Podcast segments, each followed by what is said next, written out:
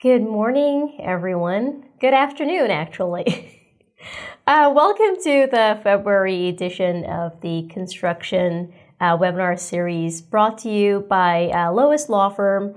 Um, this is a, uh, we, we do a different topic every month. It is a webinar that's focused on uh, workers' compensation claims arising out of construction accidents.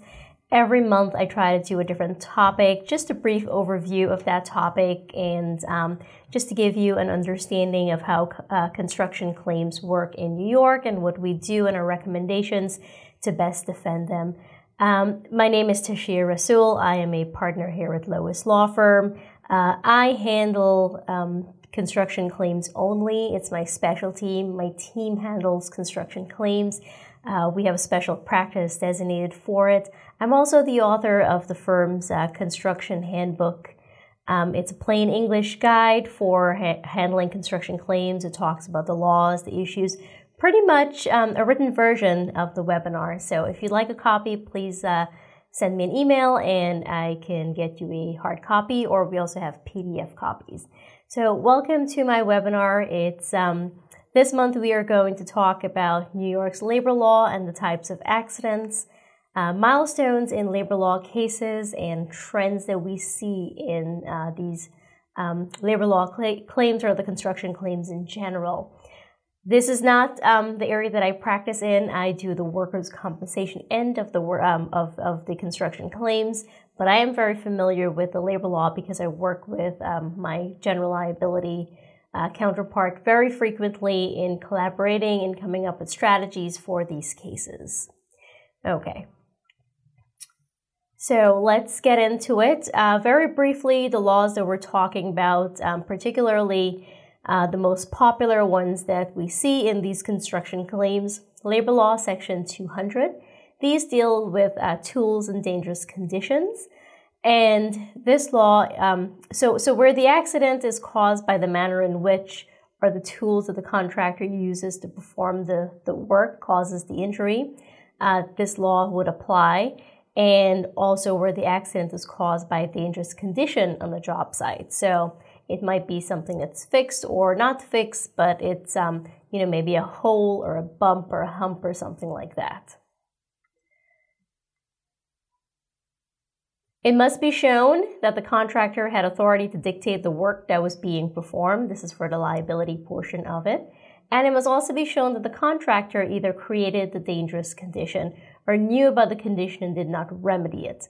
On the workers' compensation side, this generally does not matter. The fact is that an accident occurred on the job site, and that's all the board and the law judge will be paying attention to. However, since, as you know, the workers' compensation claim works um, goes so quickly, when we're litigating on our end, we try to get as much information as possible through testimony um, that would potentially help the general liability side in determining whether these facts have been met.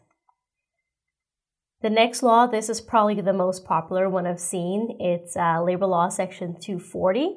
Uh, this is the one that deals with uh, elevation, heights, and falls from thereof. Uh, it's commonly referred to as the scaffold law, but it does not always have to involve a, a scaffold. It can involve a ladder or a couple of buckets I've seen. They've brought uh, a labor law 240 claim uh, in, in such situations. I've even seen it like a step stool. Anything that they are claiming to be a height, if the claimant allegedly fall off of it, they would file their claim under alleging a violation of labor law section 240. This, uh, this one involves um, this one applies when some type of an elevation is involved in the accident. The contractors are required to provide workers with safety devices and measures um, to protect them from the elevation related accidents and falls and injuries. And the claimant or the plaintiff is oftentimes alleging that the employer or the contractor did not provide the necessary um, safety devices. However, a lot of times we've seen cases where they are provided with them, they just don't utilize them. So again, it becomes fact specific. And again, on the workers' compensation side, we um, we try to get as many facts as possible to help develop the factual um, component of the civil claim. Labor Law Section 241. this contains specific provisions for construction, demolition, and excavation in job sites. Um, it addresses falls and cave ins and how job sites must be arranged to protect workers. We do see some of this, but not as much as the Labor Law 240 claims, uh, generally because the demolition phase, um, the, the, the grand majority of the cases that we work with are the OCIPs, and they don't cover the demolition phase, so we don't see a lot of these kinds of claims in particular. But again, in the situations where we are seeing them, we are taking the testimony, we are doing the investigation to see what happened, where it happened. Um, even though the workers' compensation judges don't really, you know, um, let us develop the record in depth as we would like to to get all of the facts because if it happened on the job site, you know, if it happens while the claimant was at work, it would be compensable. Um, but we have found different ways of trying to get the claimant to admit to what exactly happened. And it's not only through testimony, but asking the IME doctor to ask the claimant what exactly happened, or asking the claimant's doctors in depositions, uh, you know, what did the claimant report happen? So that way, we're all on the same page as to the facts of what happened on the um, on the job site.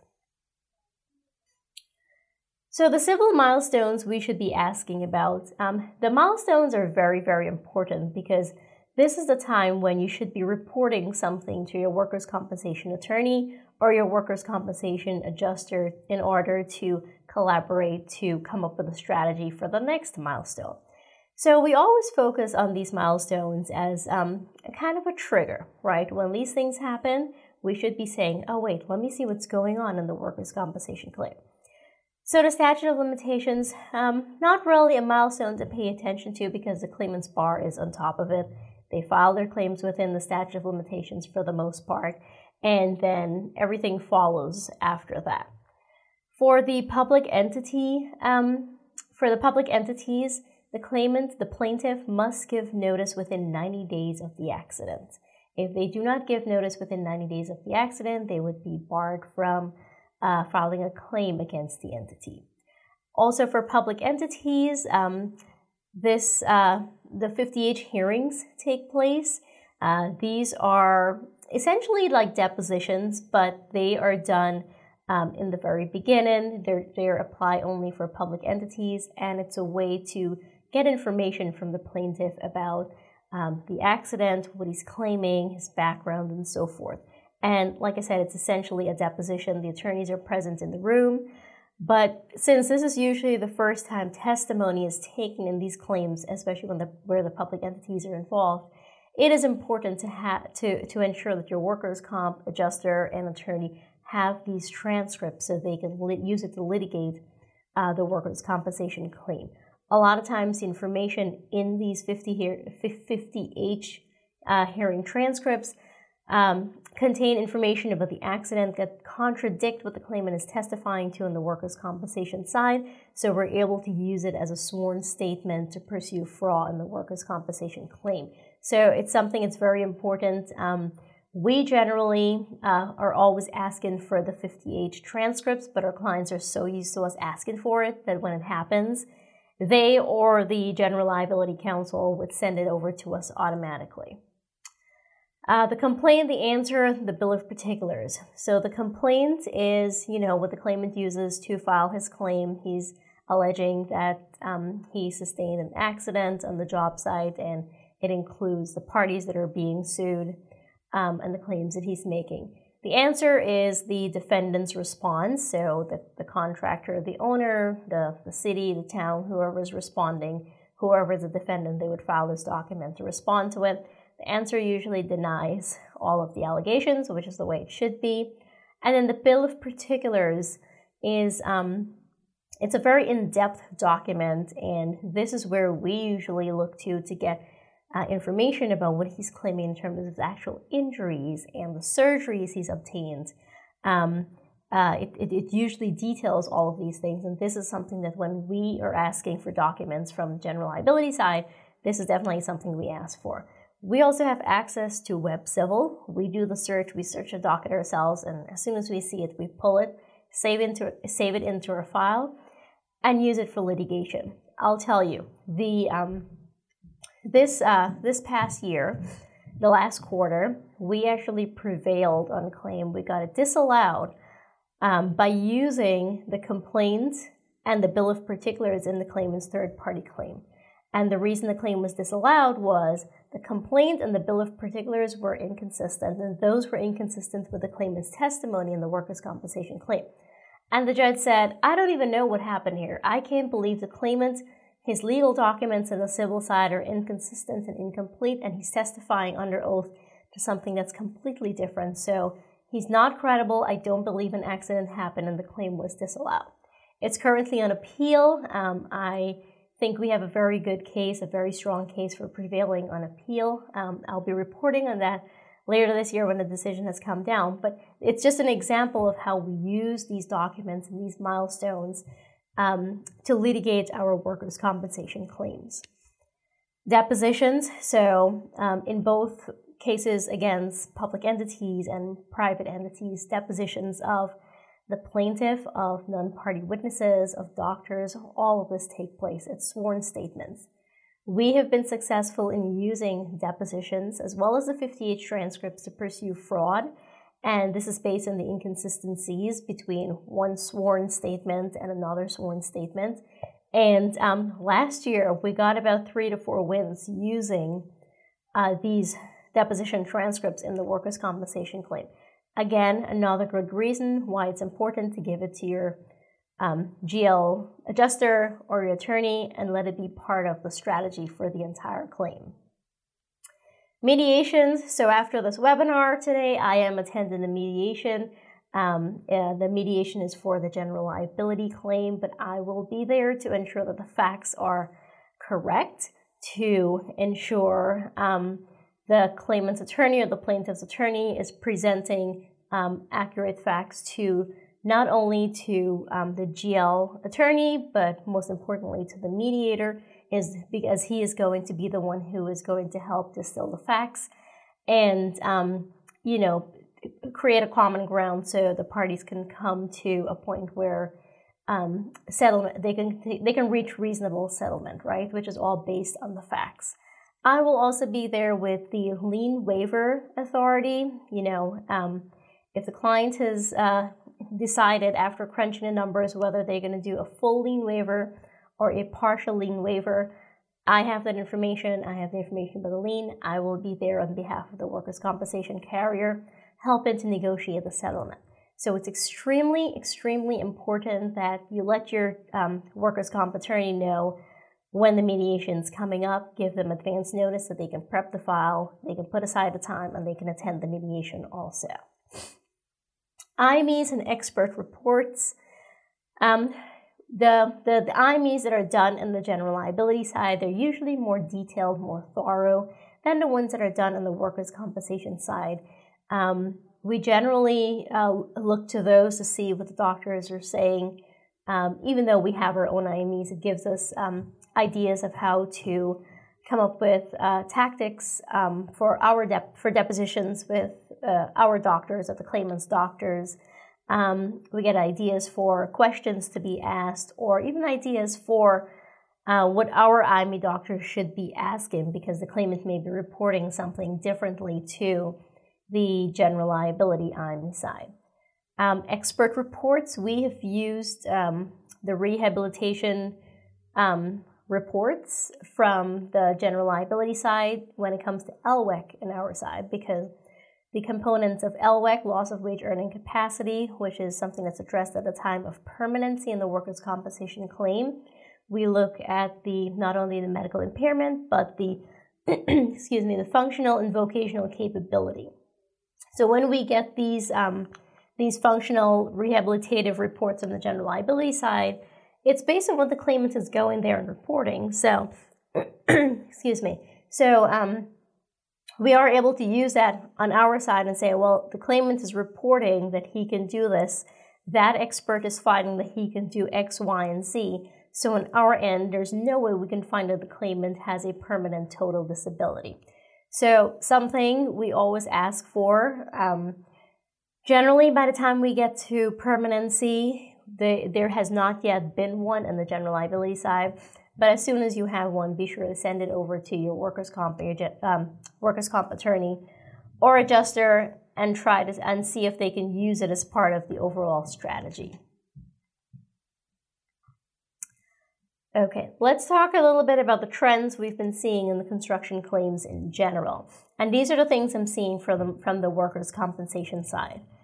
Um, the claimants are continuing to use the workers' compensation claims to maximize the value of their uh, general liability claim.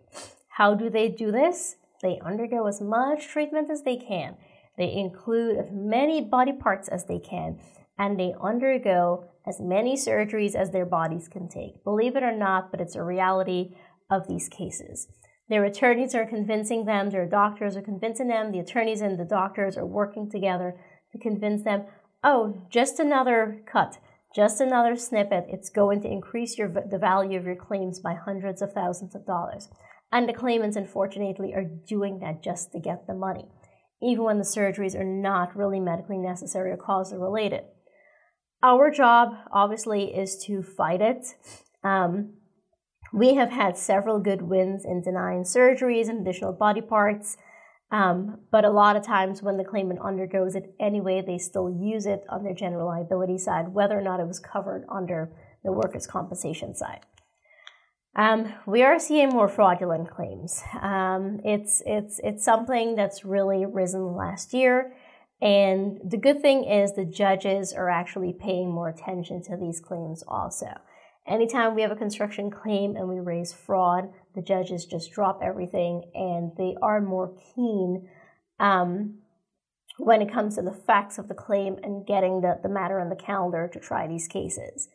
Um, so our recommendation continue to pursue fraud. I mean, on, on, on the plaintiff's end, the word is spreading. You know, everyone sustained an accident, even when they didn't sustain an accident. They're filing a claim.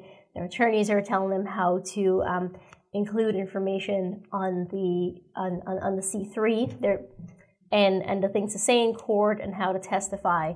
And it's it's it's it's really frustrating, and it's really um, it's. It, you know, it, it really is a disservice to the um, the claimant or the plaintiff when their attorneys are forcing them to do these things.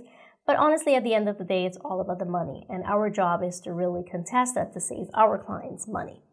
Um, so we have been seeing more fraudulent claims. Our recommendation would be to uh, increase surveillance um, and also increase investigation of the claims. Um, there's also been more requests to put off fraudulent uh, fraud findings because there's been more fraudulent claims. And this is because the fraud findings would hurt the general liability claims. I mean, there's a lot of times I've said to counsel, well, you know what? Stop bringing the fraudulent claims, right? Because we're not going to put it off. We have a good case. We know the judge is going to make a finding. We are going to pursue the finding. If you know, if you cared so much about your general liability claim, you would have counseled your claimant better, or you know, uh, prep them for um, for for the workers' compensation claim. Tell them that they're not supposed to doing things that they're claiming that they they, they, they cannot do because that's just a reality, right? Um, they are um, they're they're filing the claims. The claimant is uh, talking to their coworkers. Um, the, the coworker has given them the details about the accidents, and then the claimants are going and telling their attorney, well, you know, this this is what happened, whereas nothing even happened. So um, it, it really comes down to the attorneys and the doctors working together and coaching these claimants to file these claims. And then when we do the investigation and get the evidence, then they reach a roadblock and they're saying, oh, wait, well, can we not pursue a fraud finding? But you should have thought about that three months ago or two years ago when you decided to file the claim that was fraudulent. And um, one of the things that we've also noticed uh, last year is that the claimant side is starting to hire investigators. And we have seen this predominantly in situations where the, um, the same firm, the general liability firm, is handling the workers' compensation claim. So they're absolutely willing to uh, dish out a few extra dollars to do their own investigation. But that doesn't mean anything for us except that we should continue with our investigative efforts. And something that I always say is do an investigation from the very first day, from the very first day of the accident, or from the very first day the claimant is alleging that there was an accident. This way, we get all of the facts, all of the tools, all of the equipment, the photographs, the witness statements, um, everything that we need to contest the claim before the story changes under the influence of the claimant's attorney. Um, so the key is do investigation the very first day and do ongoing investigation to um, get the upper hand um, over the claimant's investigation that they're doing now. So these are generally the trends we've seen last year. I know I've mentioned some of them in the past, but it's something that we continue to see. Uh, we're going to follow these again this year. Um, particularly, we're going to pursue these fraudulent claims. Um, we've been seeing them come in from the very first, from, from the very start, or even as the years go by in the claim that you know the claimant is doing things um, that he's not supposed to be doing. Um, be- because quite frankly, he's he's just tired of sitting at home. He knows that he's not supposed to be sitting at home anymore, like his attorney, his doctors are telling him. Um, and then he's going out and he's working, he's doing these things. So those are the things we're keeping our eyes on. Um, as we get wins and um, even losses, we'll be sure to share them with you. We'll be sure, sure to share the lesson learned and uh, tactics that arise from them. So stay tuned for that. Uh, how do we combat the exploita- exploitation of New York labor laws? So the one thing, the, the, the, the, whole crux of this webinar series and what I do here as a defense attorney uh, handling these construction claims, it's collaboration between the workers' compensation and the general liability defense claims. Um, it's all the things I've talked about in this webinar, using the testimony, talking to each other, pursuing fraud, and so forth. The conducting the investigation, that's a way to uh, combat the exploitation. Do it from the very first day and using the fraud findings that you get on the workers' compensation side. All right, so that's all for today. I, um, I, I, hope that was um, a good overview of the New York labor law. Next month, we are going to talk about um, the impact of the New York workers' compensation claims in the civil cases and a little bit of an overview on, of the construction claims from the workers' compensation side also. The webinar is going to be on March 6th. It's always the first Monday of the month um, at noon. Uh, if you have any questions for today's webinar, feel free to send me an email. It's trasul at loisllc.com and I will get back to you as soon as possible. Um, if you'd like a copy of my handbook, please also send me an email and I'll get you a copy. Uh, thank you, everyone. Have a great day, a great month, and I'll see you right here next month.